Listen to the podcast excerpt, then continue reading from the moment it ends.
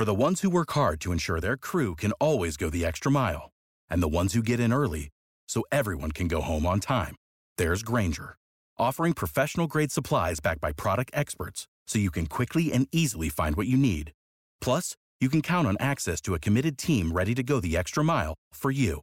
Call, clickgranger.com, or just stop by. Grainger, for the ones who get it done.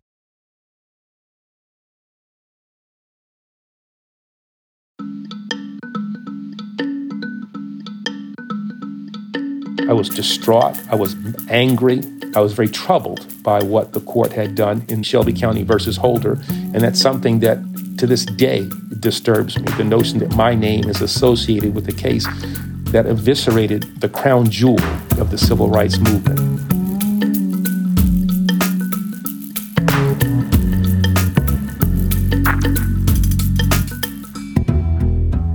And welcome to Amicus. This is Slate's podcast about the courts and the law and the rule of law and the U.S. Supreme Court. And I am Dahlia Lithwick, and that's my beat at Slate.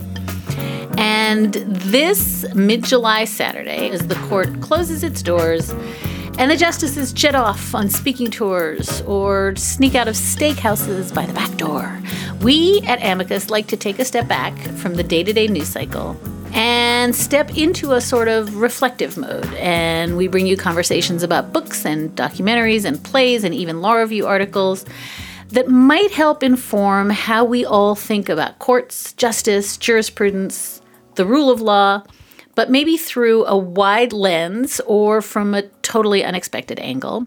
And so we're kicking off this summer season with a book and a man that made me really think about America's democratic predicament and the court's place in that predicament in some new ways. Former Attorney General Eric Holder's new book is called Our Unfinished March The Violent Past and Imperiled Future of the Vote.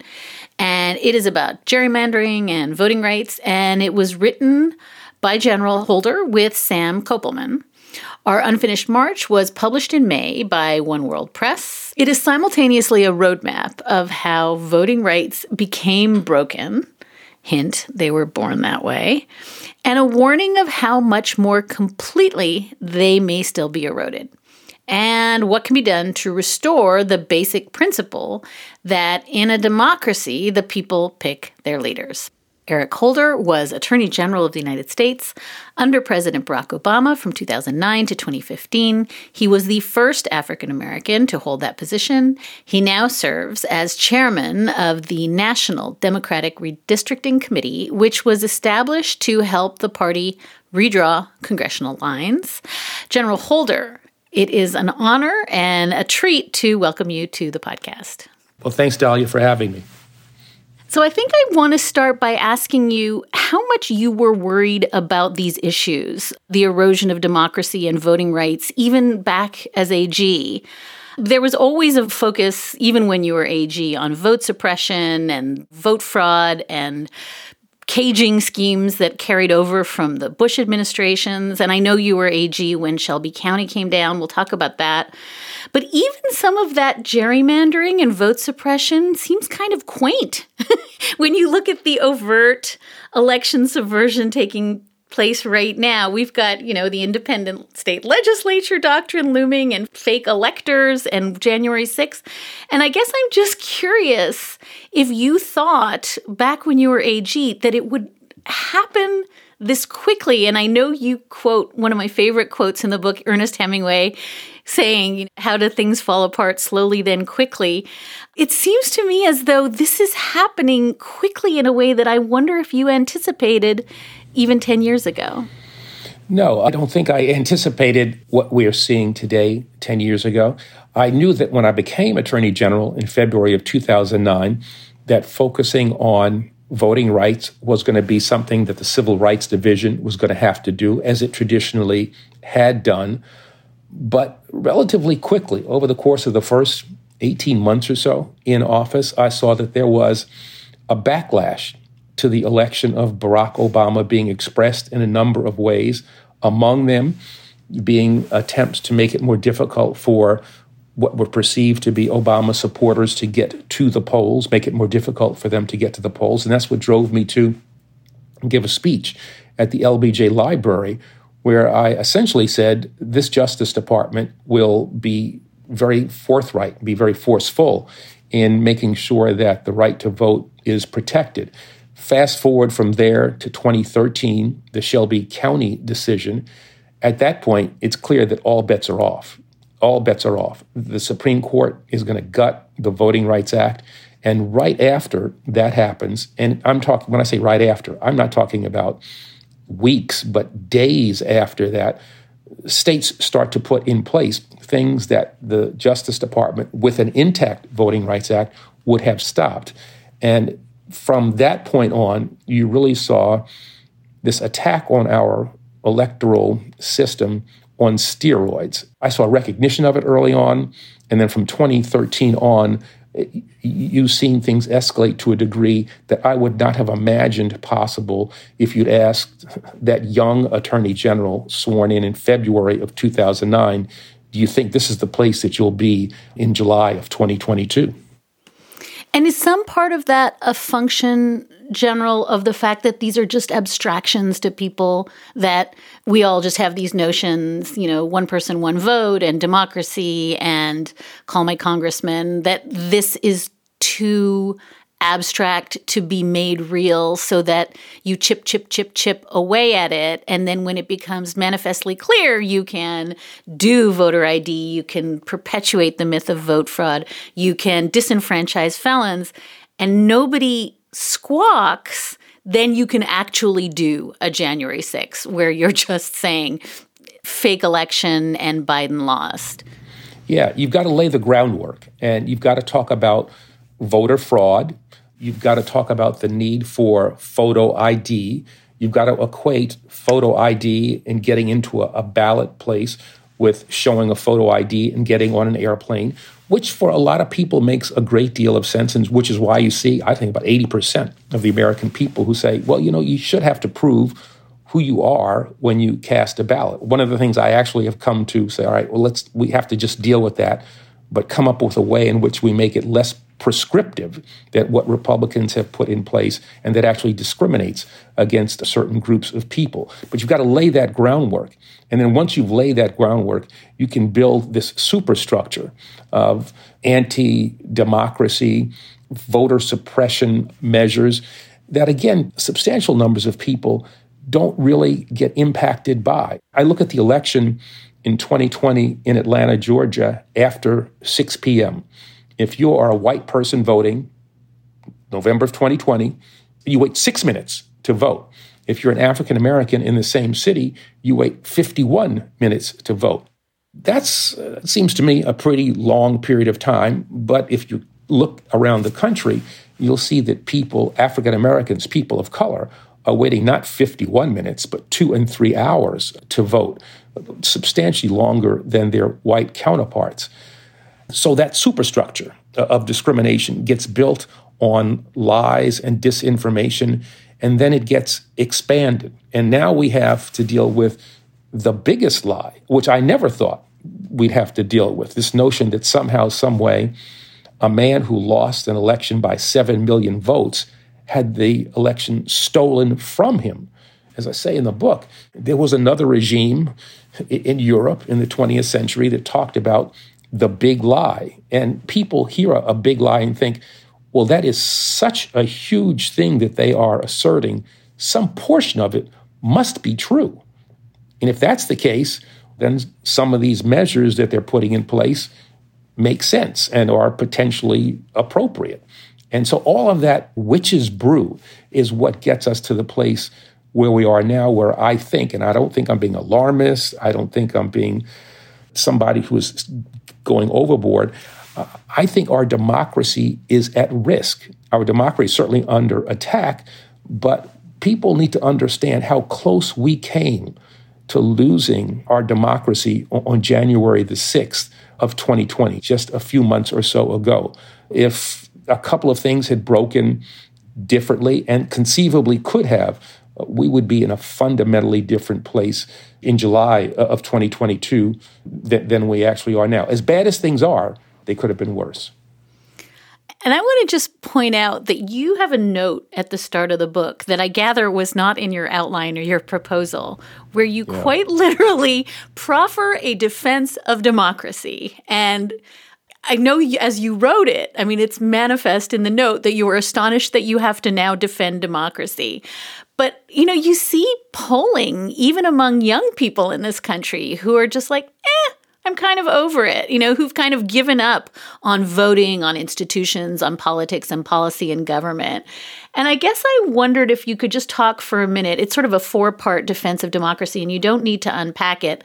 I'm going to urge listeners to read it but how astonishing it is that you actually have to say, in a time of Viktor Orban, this is me coming forward as the former Attorney General of the United States to defend the notion of democracy. It's one of those slowly and then quickly propositions. Yeah, the book was probably about three fourths, seven eighths written. And then it, it hit me and my co author, Sam Koppelman. You know, we have actually got to start this book by stating that which I would have thought would have been obvious to every American that democracy is the best system of government, that we need to defend democracy in the United States of America, that democracy is the thing that makes this nation exceptional. It's what we talk about in our founding ideals, but actually make, to the extent that we could, the systematic case for democracy. That was never supposed to be the beginning of the book. And yet, I thought that given what happened in January and between November and January, the reaction of the Republican Party to what happened on January the 6th, hearing Senator Mike Lee saying things like, well, you know, rank democracy is not necessarily rank democracy is not necessarily the best thing that and, and, other people saying well we're not a democracy we're a republic.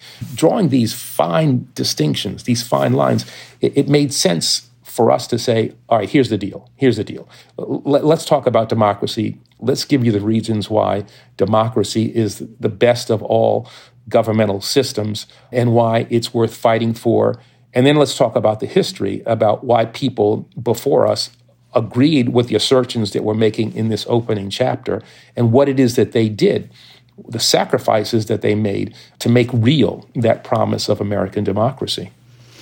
So that's a perfect segue because I think that the two places where you are talking about this is what black Americans had to do to get the vote, and this is what women had to do to get the vote, are both ways of making that point that you can't be asleep now, both in terms of, you know, you talk about Emmett Till and you talk about Medgar Evers and you talk about John Lewis and the unbelievable loss of human dignity, human life to procure the vote. And I just was really struck by your section where you talk about women's suffrage, because what they had to do in order to get the vote is equally not pretty. Storming the polls in the 1860s, refusing to pay taxes in the 1850s, you quote Belva Lockwood saying, Let women refuse to marry, and let married women refuse to sew on buttons. And we've got Alice Paul like, doorstepping Woodrow Wilson in 1917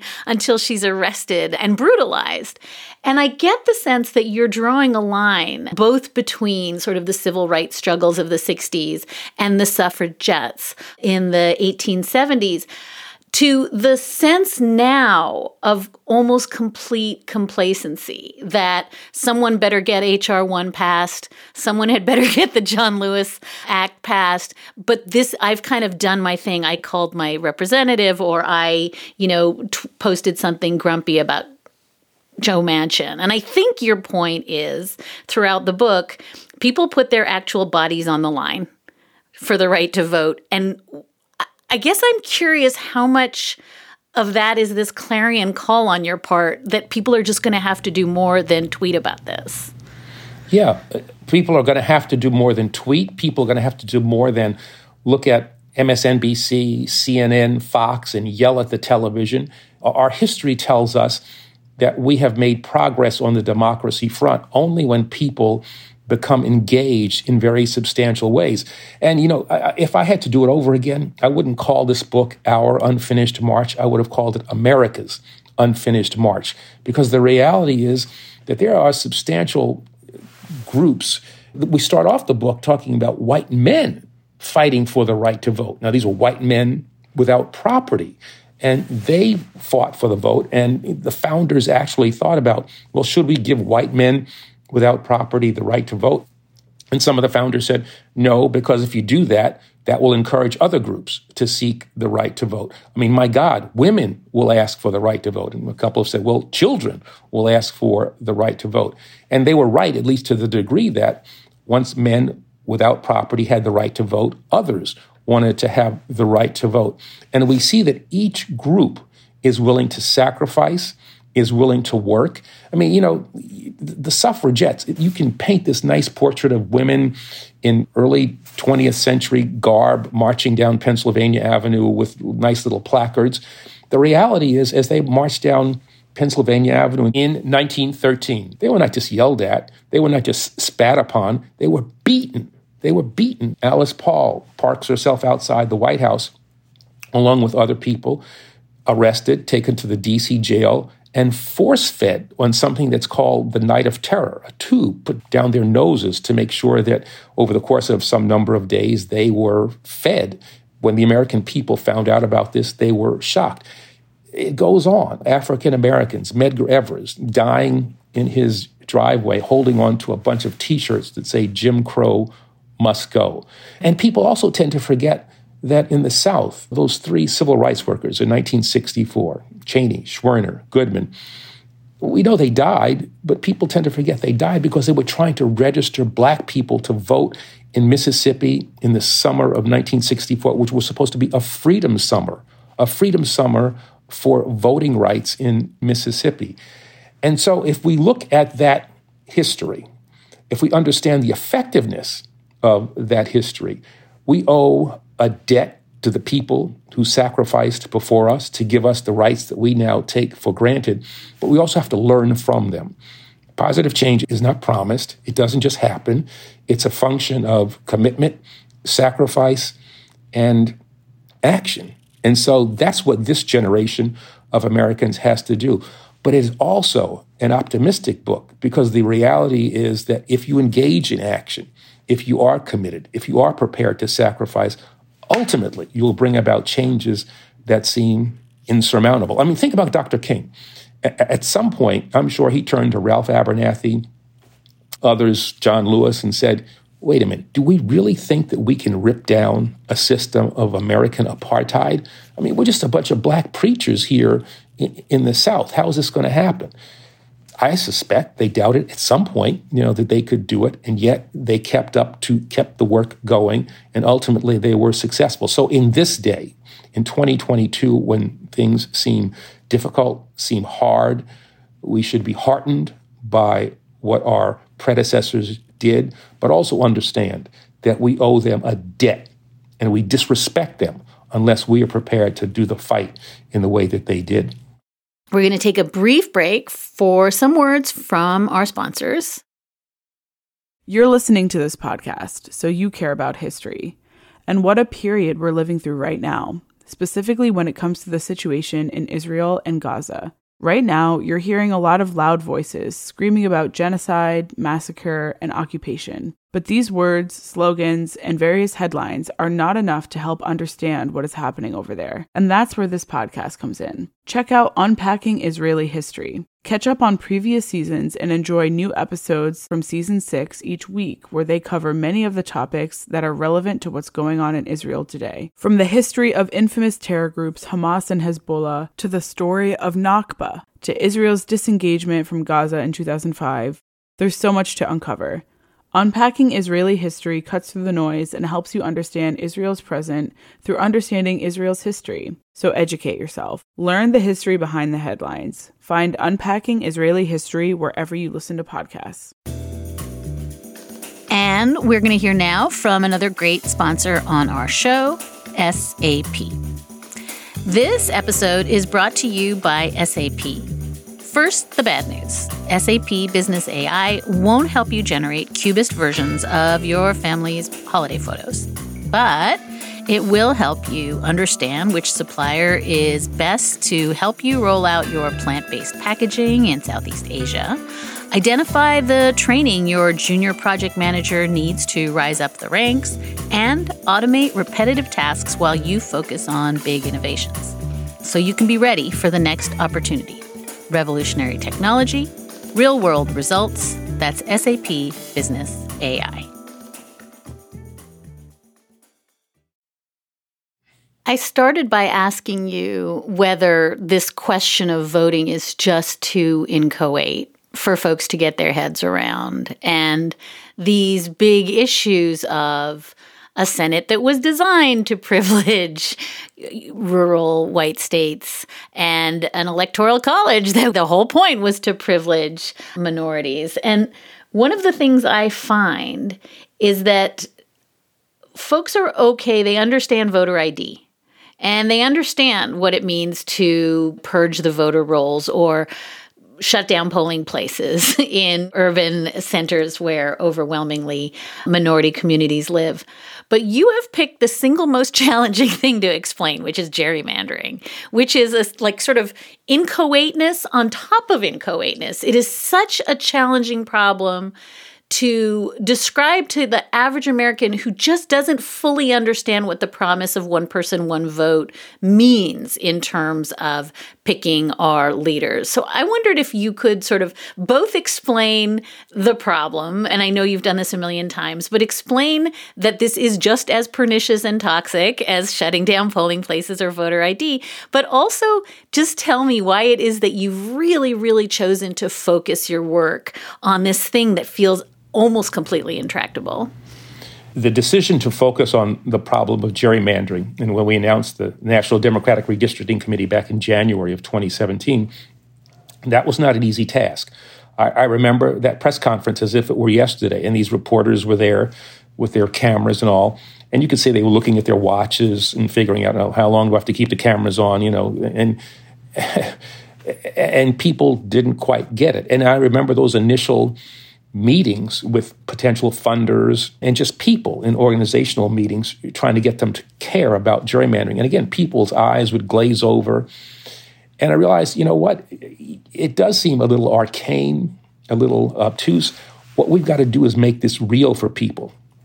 So people have to understand that if you care about a woman's right to choose, if you care about gun safety, if you care about criminal justice reform, if you care about protecting the right to vote, those are all directly connected to who serves in state legislatures, who serves in the United States House of Representatives, and that through gerrymandering, you can create these safe seats where people can do things, representatives can do things inconsistent with the desires of the people they represent and actually face no electoral consequence.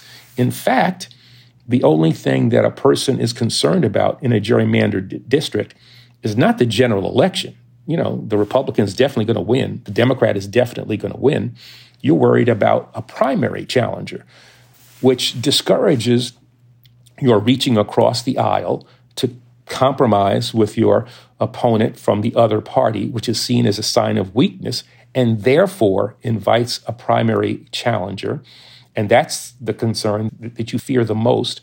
Not reaching across the aisle leads to paralysis, nothing gets done. That breeds cynicism in the American people because we see the obvious problems, we see the obvious solutions, and yet these gerrymandered legislatures, including the House of Representatives at times, doesn't do the things that the people, their constituents, clearly want to have happen. One of the two things I'd say is the whole question of gun safety.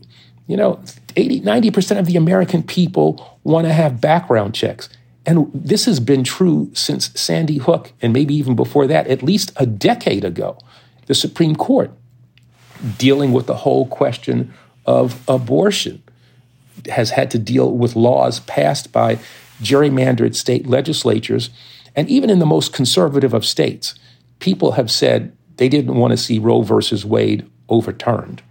Yet the Supreme Court has to make that determination, not because the American people are saying we want Roe versus Wade overturned, but because representatives and gerrymandered legislatures, not listening to their constituents, pass these laws that get increasingly draconian, increasingly away from the desires of the American people. And then the Supreme Court is empowered to do that which it did with regard to Roe.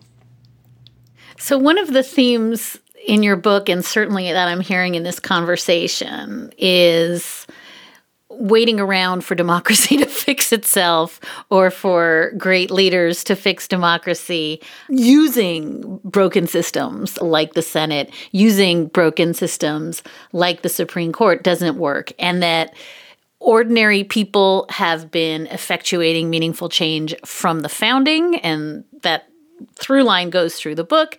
And you kind of land up on Chris Hollins, who got more people to vote in Harris County, Texas, mid pandemic than had ever voted before in a presidential election. And I think he stands for you in this book as the template for what America, when I say wake up and do stuff, be like Chris. Like, you don't have to run for office. You don't have to change the world, but you got to do some things. So, I wonder if you can talk a little bit about, and I'm using this locution of wake up, and maybe that's not what you want to say, but what it means to be the person mid pandemic who gets people voting in Texas. Yeah. I mean, Chris Hollins, I think, is, is a perfect example. He's charged with the responsibility of finding somebody to run the elections in Harris County in the middle of a pandemic, largest county in the country. It's around the Houston area. And of course, nobody wants that job. Who would want that job? Why would you want to take that job? All right, I'm going to try to make it safe for people to vote in the middle of a pandemic. And so he decides that, all right, he'll be the one to do it. Nobody else wants to do it. He's on a path. I mean, he's got a great education. He comes from great schools. He's had great professional experience. This is a young man who is bound for bigger and better things. And people counsel him and say, you know, you take on this problem of elections in Texas in a pandemic, this could be the death of your political aspirations. And nevertheless, he does it. And so he comes up with ways in which he keeps the polls open 24 hours a day, seven days a week, polling places so that you can just go to drop boxes and drop things off. If you're an older person, or at that point, a younger person concerned about contracting the virus, you can do things in an almost touchless way. He comes up with a whole variety of ways in which he increases the turnout, not a little bit. He comes up with a historic turnout, larger than any Harris County turnout ever in the middle of a pandemic. I mean, think about that. This young man comes up with ways in which, without any indications of fraud, and that's something that people have to understand, without any indications of fraud, he simply made it easier, safer, and healthier for people to vote. And what was the reaction of the Texas legislature after they saw these millions of people in Harris County voting safely and without any indication of fraud?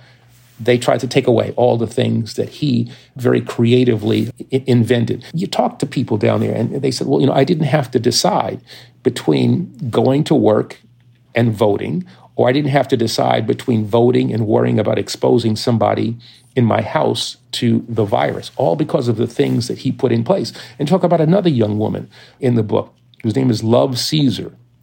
Again, ordinary people doing extraordinary things she finds out that her campus, uh, uh North Carolina A&T, which is the largest historically black college university in, in the country, it is gerrymandered.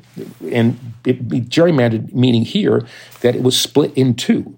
One part of the campus voted in Congressional District 5, another part of the campus voted in Congressional District 6. If you woke up in a dorm you could be in con- Congressional District 5. You could go to class in Congressional District 6. And the dorms are on different sides of the campus. So kids on the same campus voted in different congressional districts. She got a piece of chalk, really big piece of chalk, and drew a line down the middle. Tried to follow as best she could where the line was drawn at North Carolina A&T. Galvanized people, young people, students as well as teachers at North Carolina A&T to make them realize our political power is being essentially divided in half. It's being weakened. And so she raised the consciousness of people there, got our attention at the NDRC, and we filed a lawsuit on their behalf. The North Carolina Supreme Court said this is an inappropriate racial gerrymander and threw it out. And so the North Carolina Republican legislature had to redraw the lines. So young Chris Harris, with great ideas, loves Caesar with her chalk, really changes in fundamental and positive ways the electoral system, improved the democracy in Texas, in Harris County, and in North Carolina. And that's consistent with what we have seen and what we talk about in the book that other so called ordinary Americans have done and what we have to do now in July of 22 in America. Ordinary Americans are anything but that. They're extraordinary Americans with, I think, civic responsibilities that for a little too long in, in the recent past we have not recognized and not acted upon. And I and I love that message because I think it's the answer to so many disaffected listeners who just feel powerless is no power is picking up a piece of chalk. Power is making it easier to vote and that is a thing that doesn't come from outside of you. That comes from inside of you and i think it's really something we need to say and say and say again. And the thing there that's important dahlia is at the end of the book there's a joy in the struggle that people i think need to understand. Yeah i know we have all important professional lives and personal lives. And it's a sacrifice to get involved in these civic things that I'm talking about.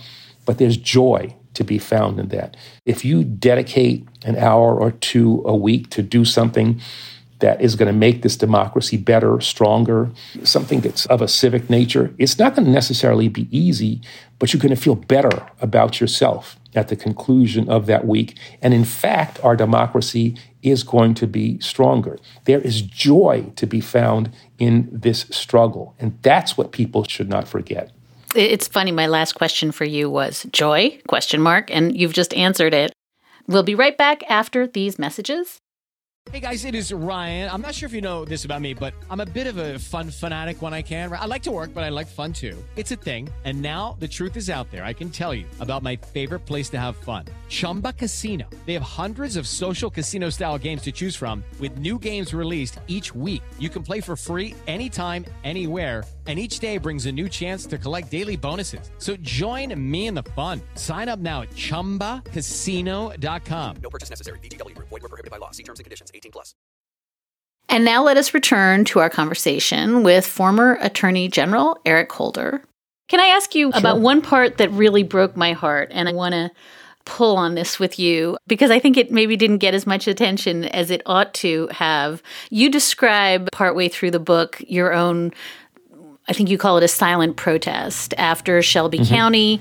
Shelby County versus your name, uh, to be sure, uh, comes down. And you say, you know, it's always been the case that the attorney general symbolically argues one case at the Supreme Court, and usually he or she is given a sort of easy lift, but it's important and symbolic.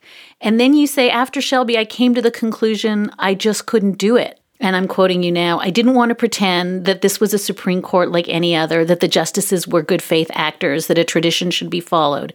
They had, without legitimate basis, undermined our most fundamental right, a right that Americans of past generations, some of whom looked like me, had died to secure the right to vote. And then you say this was a silent protest, you hadn't told people till now was essentially that you would not appear before that court as the AG of the United States. Wow, there's so much in there that I want to ask you about. But I think at the heart of what you're saying is that I love this institution. I revere this institution. As a young attorney, this was a temple of sorts for you, and you describe that. And that once it was so fundamentally enshrining something that particularly I think you're saying as a black man, you could not abide. You just couldn't participate in giving cover to the idea that it's legitimate. That's so complicated. And I wanted to give you a minute to think about it out loud. Yeah, it is complicated. And the book describes the transition that the young Eric goes through to get to where Attorney General Holder ended up. Because my first trip to Washington, D.C. was as a first year intern. I just completed my first year of law school. I was working at the NAACP Legal Defense Fund and was tasked with the enormous responsibility of getting on the Eastern shuttle, flying from New York to Washington, going to the Supreme Court at the clerk's office, and just filing something. That was it. And it was my first trip to Washington, D.C. And I walked into the Supreme Court they give you some, you know, and I think they'd seen this is a young kid who's obviously here for the first time. They gave me a bunch of pamphlets and it described who was on the court. And I left there. I remember standing on the steps of the court looking at the Capitol. I'd never been to Washington, D.C. before. And it's kind of like, you know, I'd seen everything on my little black and white TV in Queens, New York, and now I'm seeing everything in color and it became real. I could see, you know, off in the distance where Dr. King gave his speech in 1963 at the March on Washington in the Supreme Court. I'm looking at Congress. It was for me, even though I knew the Supreme Court had not gotten everything right, even up to that point, but it was a breathtaking experience for me. And I remember how charged up I felt. I mean, literally charged up I felt on that plane ride back from Washington to New York and with the little receipt that said, "Yep, I was successful at going to the clerk's office and filing something." That that was the main task. And then you fast forward to the Attorney General of the United States. It's just as you say. I watched Janet Reno when I was Deputy Attorney General prepare for her argument and being assured over and over and over again there's no way you're going to lose this case. You know, this is the easiest case we're going to have to argue. It's important symbolically for you to interact with the justices. Every attorney general does it. And so I decided I wouldn't do it in the first term because I just thought whatever I say up there on whatever case will somehow get misconstrued. I don't want to have the White House mad at me for having some negative impact on Barack's reelection efforts. I'll do it in the second term. And then Shelby County comes down. And at that point, I really have to say to myself, all right, this is a tradition that I want to be a part of. Neil Katyal, who had been the acting solicitor, was no longer in government, but he was still pushing me to, to do it.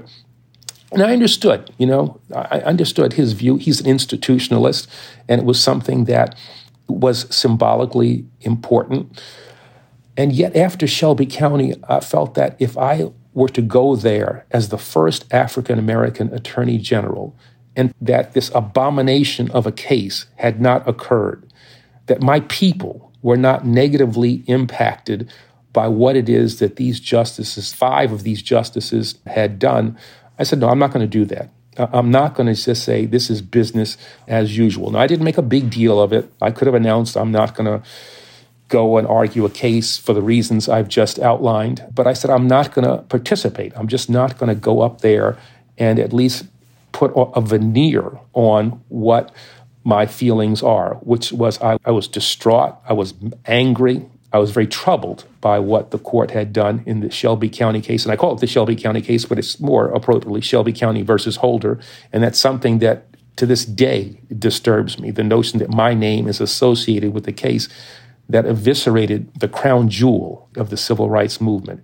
And so ultimately, I decided no matter how easy the case, no matter what the tradition, the most important thing that this black lawyer, and forget this black lawyer, that this black man could do would be not to participate in, in a process that had led to, or was in the process of leading to, the evisceration of the thing that had most helped my people during the course of our stay in this nation. The right to vote is what made me Attorney General. The right to vote is what lifted my people out of poverty. The right to vote is the thing that has protected the lives of Black Americans through the course of the history of this nation. And so this black man was not going to stand before the Supreme Court and say, I'm here to win an easy case. I'm not going to do that. But I wanted to, at some point, to make clear why I did what I did or why I didn't do what people expected me to do. And this book gave me the opportunity to explain it. Um, General, the reason it's so painful to hear you talk about it for me is that I, on a much smaller scale, after the Kavanaugh hearings, and as a woman who sat in the chamber yes. during the Kavanaugh hearings, had the yes. same experience where I just had to stop going into the Supreme Court And for a long time, it was a secret protest, as was yours. It took me a long time to write about why I couldn't go in the room. But what I love about what you're saying and what I hear in what you're saying is that this is a function of adoring this institution, not hating this institution. Right. Right. This is an institution that gave us Brown. This is an institution that gave us Griswold and Casey and Cooper versus Aaron. And it is not from a place of pique. It is from a place of I don't know how to hold the idea in my head that it is both lofty and broken. And that's what these protests are about is not wanting to participate in saying that the thing that is now broken is still lofty. Right. But for me, um, it just was very powerful to read it. I, I guess I just want to give you a chance before we wrap up, there's the book literally has a checklist of stuff people can be doing right now about gerrymandering, about the Electoral College, about fixing the Senate, about doing away with the filibuster. We don't need to go through it, but ultimately, this is a show about the Supreme Court, so I need to give you a chance to talk about your notions about how to fix this Supreme Court that you could not bring yourself to argue in front of. And you've got a couple of suggestions, and I just want you to talk about them in, in no small part because we seem to be in a moment where everybody again feels as though there is nothing to be done. The court is the court, and the court is made of magic, and we all have to accede to that reality. You have some simple fixes, simple and constitutional fixes. And they come from a place, to echo what you said, a place of love, from a desire to have an institution that I revere or have revered return to the place where I think it should be. I think we should reduce the amount of time that people serve on the court. Lifetime appointments, when made at the beginning part of the Republic, made sense, insulated people from political pressure. People didn't live nearly as long as they do now, so they, didn't serve nearly as long as they do now.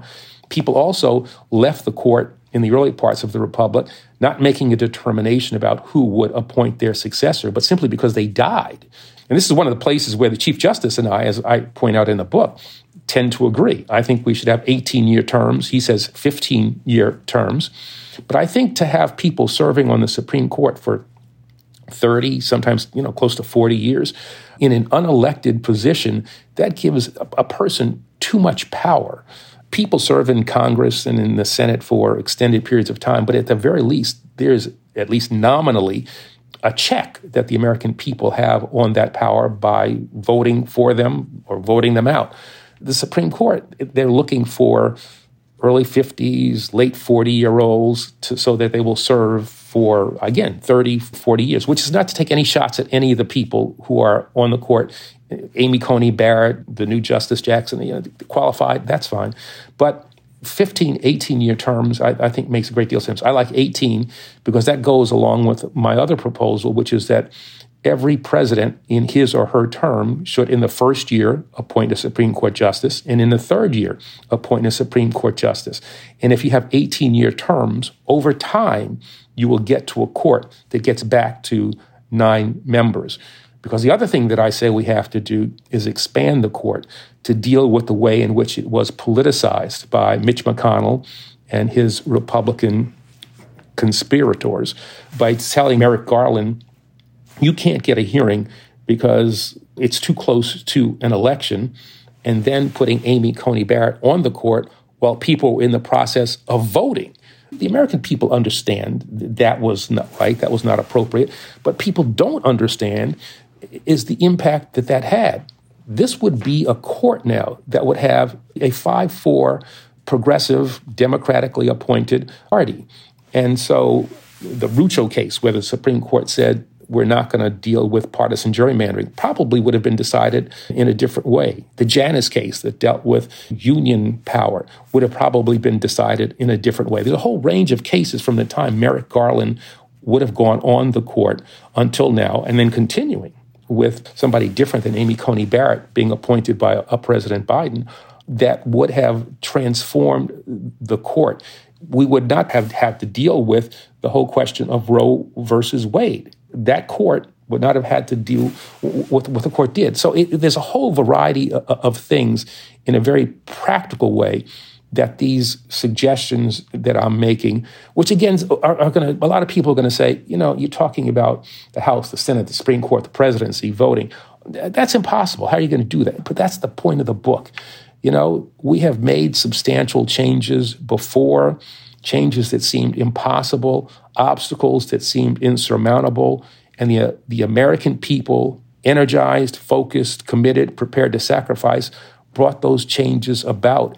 And it is during those times when America has shown that it's in fact an exceptional nation. When we end slavery, when we end Jim Crow, when we make sure that women have the right to vote, when we pass a Voting Rights Act so that we eliminate poll taxes, literacy tests, in all of these things, that's when this nation shows itself to be great.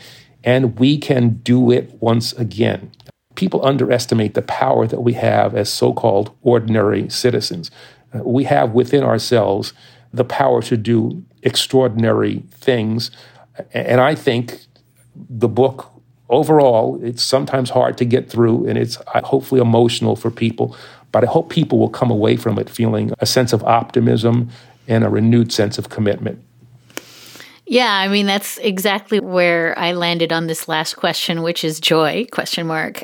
There are moments, let's stipulate, when you talk about Jeff Sessions, when you talk about Donald Trump, when you talk about the big lie, where it's clear that you're angry. But it seems to me that there's a seam of absolute joy, whether it's Belva Lockwood saying, don't sew buttons on, or it's you just importuning people to knock on doors. Just knock on doors. That is the opposite of powerlessness. It is joy. And I think that the feeling of stuckness and despondency, the doom loop that you talk about, the only way out is to do something. And so I love that this book is just a roadmap to doing something, which with a side of joy felt like exactly what I needed. I cannot thank you enough. This is anything other than an angry book. It's a factual book about which I think all Americans should feel some degree of discomfort and maybe some degree of anger. But to use that anger that discomfort in a positive way to make the change that that we need. You know, Dr. King said that the arc of the moral universe is long, but it bends towards justice. But here's the deal it doesn't bend on its own. It only bends when a committed American people put their hands on that arc and pull it towards justice. And there's joy in the pulling of that arc. Eric Holder was Attorney General of United States under President Barack Obama from 2009 to 2015. He serves now as chairman of the National Democratic Redistricting Committee. And the new book is Our Unfinished March The Violent Past and Imperiled Future of the Vote, written with Sam Koppelman. Thank you so much, General Holder. This was straight into the veins what I needed to hear. Thank you for being with us. All right. Well, thanks for having me. And that is a wrap for this episode of Amicus. Thank you so very much for listening in. And thank you always for your letters and your questions. You can keep in touch at amicus at slate.com or you can always find us at facebook.com slash amicus podcast. Today's show was produced by Sarah Birmingham. Alicia Montgomery is Vice President of Audio, and Ben Richmond is Senior Director of Operations for Podcasts at Slate. We will be back with another episode in two short weeks.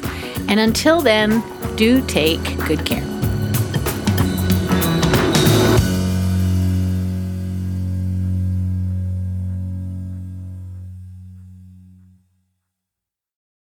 For the ones who work hard to ensure their crew can always go the extra mile, and the ones who get in early so everyone can go home on time, there's Grainger, offering professional grade supplies backed by product experts so you can quickly and easily find what you need. Plus, you can count on access to a committed team ready to go the extra mile for you. Call, clickgrainger.com, or just stop by. Grainger, for the ones who get it done.